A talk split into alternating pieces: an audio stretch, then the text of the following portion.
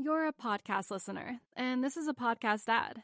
Reach great listeners like yourself with podcast advertising from Libsyn Ads. Choose from hundreds of top podcasts offering host endorsements, or run a reproduced ad like this one across thousands of shows to reach your target audience with Libsyn Ads. Go to libsynads.com now. That's L I B S Y N ads.com. This is Cold War Conversations. If you're new here, you've come to the right place to listen to first hand Cold War history accounts.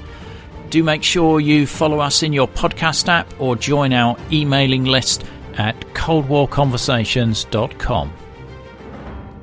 In this episode, we welcome back Gillian Cox, who told us about her student trip to East Germany in 1989. The story continues with her trip further east into Poland. At this point, Poland's communist Polish United Workers' Party had abandoned its monopoly of power in April. Elections in June 1989 resulted in the Free Trade Union Solidarity securing 35% of the seats available to it, with the remaining 65% divided between the Polish United Workers' Party and its satellite parties.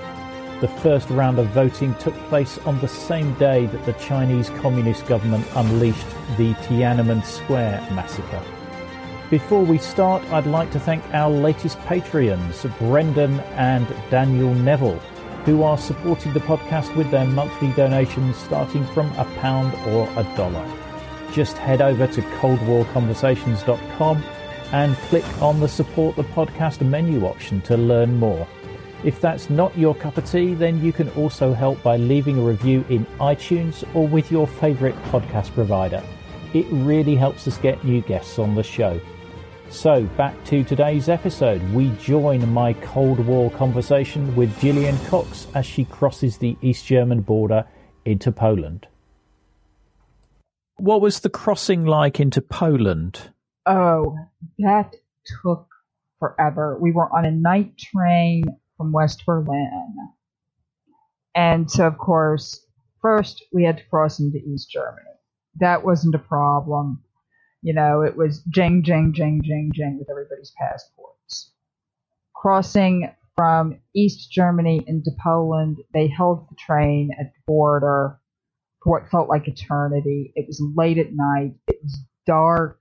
It really felt like the stuff of nightmares because you'd hear the uh, the border guards banging on people's uh, the, uh, carriage door, you know, open up, passport control, and I don't know, it it felt really eerie, and it didn't help that it was probably about eleven o'clock at night, and guy comes up, he's got the flashlight and it was me and one of my classmates. And so there they were, taking our passports, you know, stamp, stamp, stamp, stamp, stamp, staple the visa to it, hand everything back. And for the life of me, I could not get back to sleep because I'd almost fallen asleep and then the train just jerked to a stop. And I thought, oh, this isn't good. So we finally pulled into Krakow at oh probably six thirty, seven o'clock in the morning, and because of all of the coal dust, you literally couldn't see the platform. It was that smoggy. Yeah, because Krakow has the big uh, Nowa Huta uh, steelworks, yes. isn't it? Yes. I mean, we got off right at Nowa Huta, and I remember it took a minute for my eyes to adjust. And I thought, where am I? Uh, you know, okay, is it going to be take 10 paces and then practically get your ass shot off? Pardon my, know, pardon my language, but that was how it felt. And so finally, I, I found out who I, you know, who the hosting person was going to be for me and I think one of the other girls. And she took us back, like, got back to her place. And, you know, she was one of these lovely Polish women. And of course, first thing she asked was, "Do you need anything to eat?" And you know, the two of us were just like, "Ah, uh, I don't know. Neither one of us has slept." And apparently, her husband had a little black market business going, so she had hard currency. and so she went to the black market with us. And we picked up some food for breakfast, and I thought, this is so weird. Okay, yes, the country is changing probably by the minute. And yeah, we're buying breakfast at the black market stall. All right, keep going, keep going, whatever, keep it moving. So you're in uh, Krakow. What what did you see there? Uh, well, in Krakow, of course, for St. Mary's, the uh, lovely, the uh, lovely square that, of course, is now full of shops. Then, not so much. Uh, we went to Auschwitz. That actually happened the afternoon of my 20th birthday. And that coincided with uh, Czechoslovak Unity Day, October 28th. So I remember we got back from having seen Auschwitz, and we were in this uh, restaurant bar around St. Mary's Square, and uh, we just gotten done eating dinner, and we went over to, to part of the place that was a little bit more of a bar, and the uh, person who had been guiding us around Krakow was this really sweet Polish guy. And apparently he had some Czechoslovak friends who had come into town and their main objective was, okay, we can celebrate Czechoslovak Unity Day. Well, this guy points out that it was my birthday. So these two Czech guys come up. It's like, well, we hear that there's a birthday in the house. And I said, uh, hmm, really? And it's yours. Oh, yes. Why, thank you. And that was when I was introduced to Polish vodka. And uh, yes, it was quite a night. And I have to say that that was also when I learned that Polish people are wonderful. They are lovely. They are friendly. You're a podcast listener, and this is a podcast ad. Reach great listeners like yourself with podcast advertising from Libsyn Ads. Choose from hundreds of top podcasts offering host endorsements, or run a reproduced ad like this one across thousands of shows to reach your target audience with Libsyn Ads. Go to libsynads.com now. That's L I B S Y N ads.com. And I had a wonderful time there. And then I think it was the next afternoon we went on to Warsaw. And um, I recall that when we were in Warsaw, um, I was myself and one other girl. We were assigned to this this group of basically two or three young guys who were sharing an apartment in downtown Warsaw in this horrific Soviet style apartment block with the world's most rickety elevator and the worst telephone system ever. I mean, you had better luck going ahead and banging on your friend's door to say, hey, we're going round, round the bar tonight, than you were, say, actually calling them up because the phone system in Poland was terrible.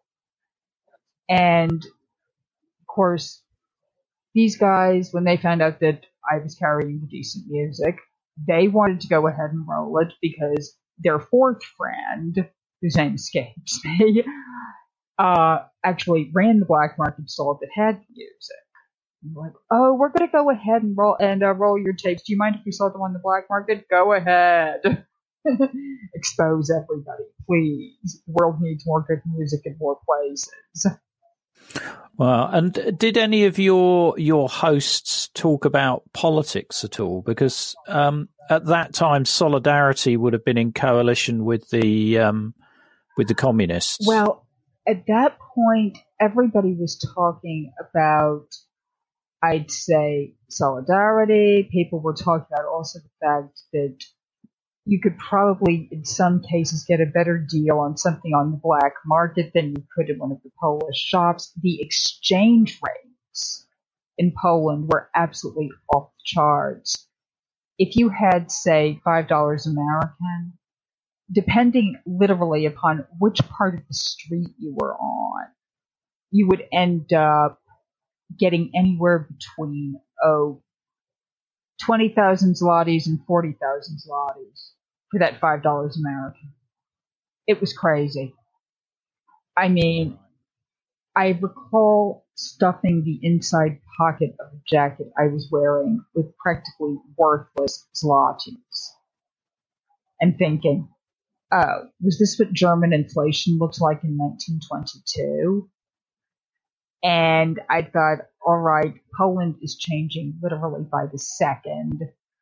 And yes, there are things you can buy with the zlotys, but you're better off trying to find out if you can go ahead and buy it with Deutschmarks, dollars, francs, whatever the heck else. Because zlotys were literally unwieldy. yeah, yeah. And in, in Warsaw, what were the, did you go into the Palace of Culture and the sites like that?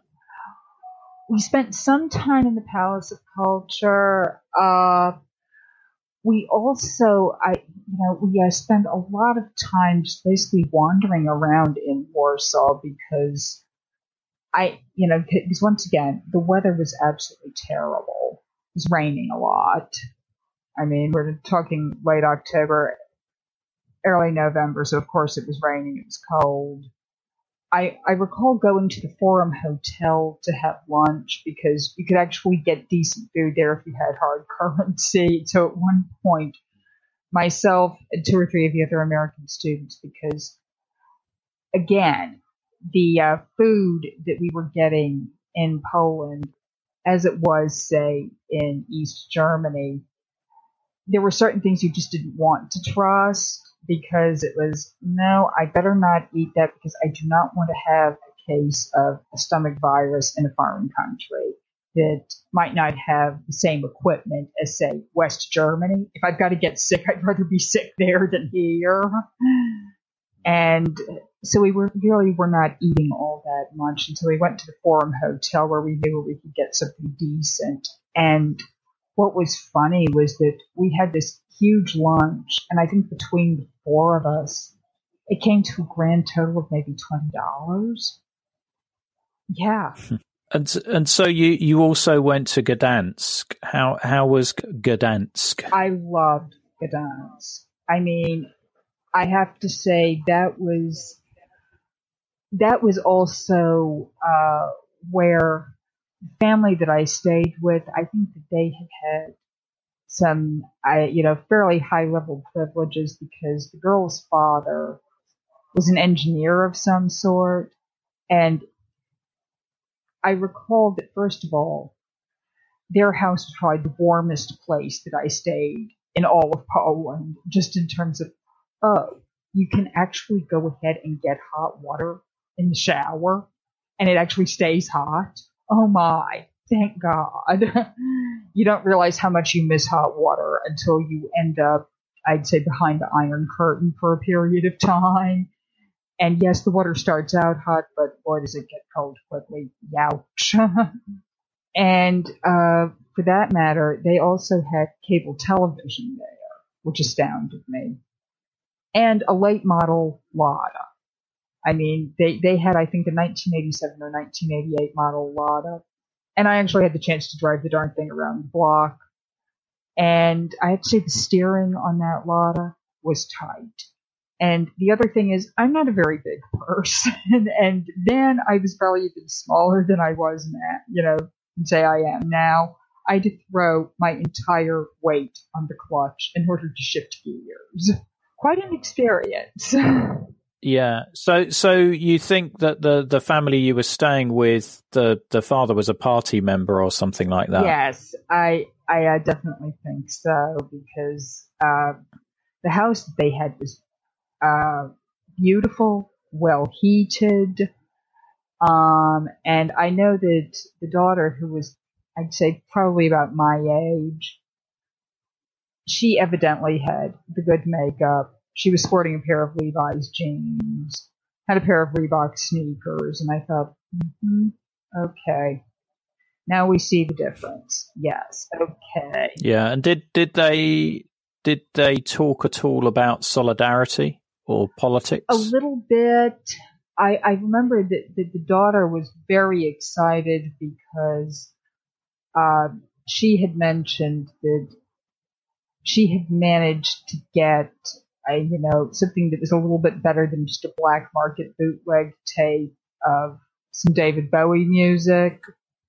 And, and she said, no, it's actually pretty clear. Finally, it's something better than one of those bootleg black market tapes. And also, she knew English. And I thought, okay, she's been to probably one of the better schools where you go if you're a little bit higher up. All right, again, the difference.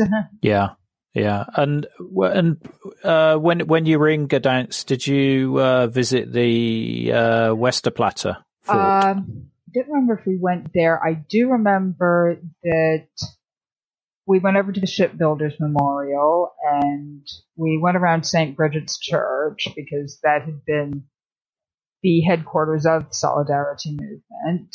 And Hi, this is Rhonda in Virginia, and I support Cold War conversations because I think the work that Ian is doing is critically important. I think it's vital to record the firsthand accounts of people who lived and experienced the Cold War um, because it illustrates history in a way that a book never can. So thank you so much for the podcast. It's my favorite podcast, and I look forward to it every week to be like Rhonda and help to preserve these incredible stories of the Cold War? As a monthly or annual supporter, you'll be able to listen ad free. You'll become one of our community, get the sought after Cold War Conversations drinks coaster as a thank you, and you'll bask in the warm glow of knowing that you're helping to preserve Cold War history. Just go to coldwarconversations.com slash donate to find out more. You know, I thought, wow, you know, this is where it all got going. I am impressed. It's still here. This is cool. And of course, because at that point, like Wałęsa was a huge figure. I I can't remember if he was in jail then or not because you know, and at that point, as I recall, like Wałęsa was in and out of jail a lot, as well as Václav Havel. He was in and out of jail in Czechoslovakia. And there were a lot of other people who I'd say later on became major political figures. Yeah, I think by by my estimation, at the point you were there, Solidarity had been through an election um, whereby they were well, it wasn't a completely free vote, but they did get a significant number of seats in gov well in in the parliament. Um, so they were legalized and you know on their way to you know, the first free election in, in Poland. Right, because I have remembered that after I returned to the States, and I think it was the fall of 1990, that, you know, one of the people who lived in the same dorm as I at Boston University was actually from Poland, and he was all excited about the first free election in Poland. I remember that at, there was some serious drinking that that particular evening. It was, oh yes, we're having an election. Surely not more vodka, Gillian. Oh, Surely no, not. No, there was not more vodka drunk. No, no, no, no, no. but there's a there's a theme continuing throughout this yes, chat, Gillian. Yes, I, well, because in Eastern Europe, that seemed to be what was there.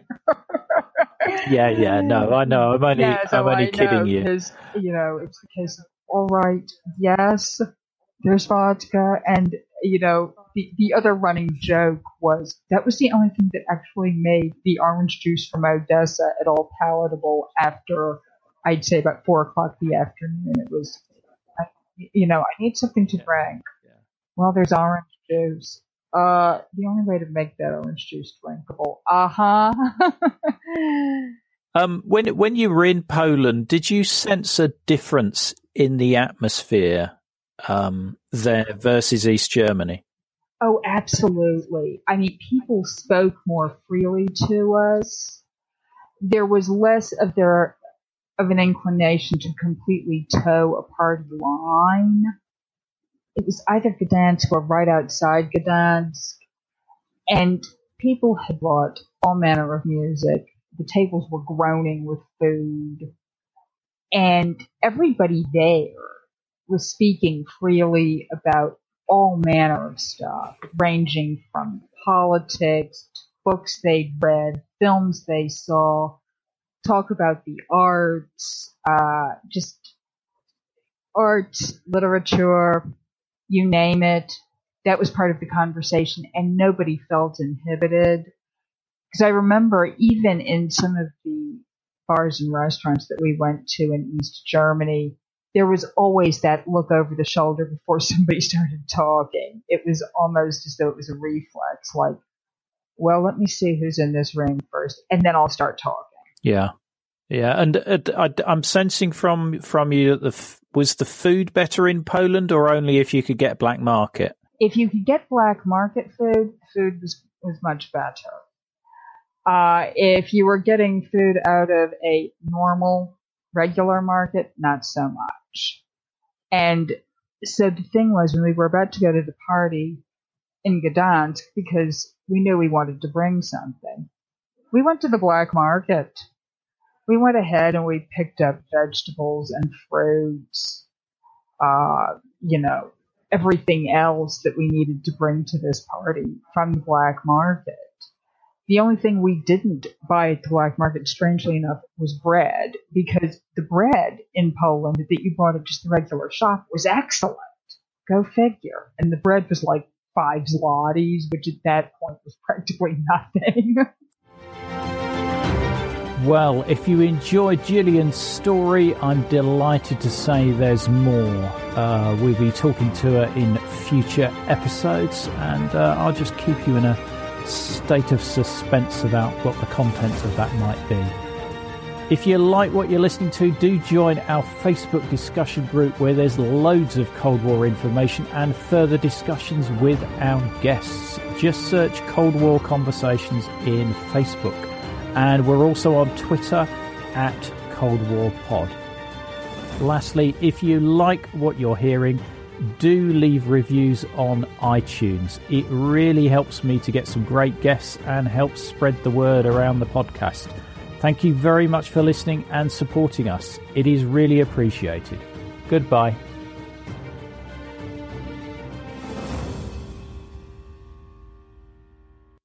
Not enjoying the ads? Well, you can avoid them by going to coldwarconversations.com slash donate. By becoming a monthly or annual supporter, You'll enjoy ad free listening, become a part of our community, receive the sought after Cold War Conversations drinks coaster, and bask in the warm glow of knowing that you're helping to preserve Cold War history.